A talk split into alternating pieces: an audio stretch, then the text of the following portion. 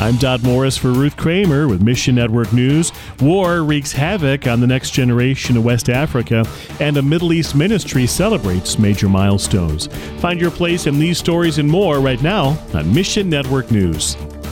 One year since the coup in Burkina Faso, one quarter of the nation's schools are now closed. Greg Yoder with Christian World Outreach. In Burkina, with all that's going on as far as different villages being attacked, it's not safe for the kids to go to school. And so we know they are closing. CWO runs the Village of Opportunity in Burkina Faso, offering vocational training to female students. We teach sewing, cosmetology, and we started a culinary classes and actually in the middle of a building project to build a kitchen classroom so we can even reach more young ladies. All the education is in a gospel context, helping students grow in their faith or learn about Christ. The next school session starts in October. CWO is raising funds to build an activity center at the Village of Opportunity. What that would be is a place where we can have activities for our own young ladies at the Village of Opportunity, but also rent it out, which would raise some funds in country to help the school become a little more self sustaining. Your gift to CWO goes a long way for educational ministry.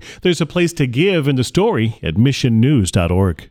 A new report says militant groups linked to Bashar al Assad's regime increasingly use Europe as a drug trafficking route. Tom Doyle of Uncharted Ministries. The Syrian government, through Bashar Assad, is producing Captagon, which is the poor man's cocaine. It's a stimulant. It's the drug of choice in the Middle East and North Africa. Right now, they're the leading producers of it.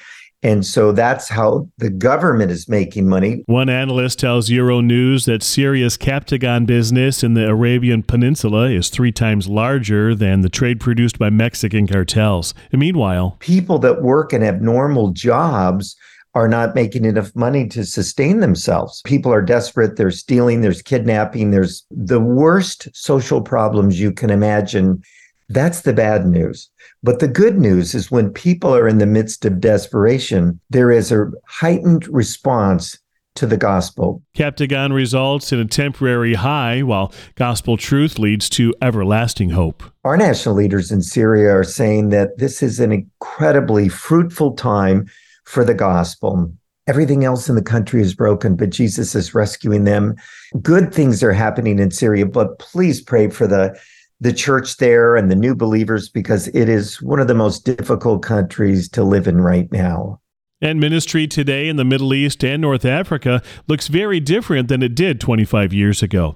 The impacts of the Arab Spring, the Syrian civil war, and COVID 19, for example, are still felt today. Through it all, the Lebanese Society for Educational and Social Development has worked through a coalition of ministries to be the hands of Jesus across the Arab world.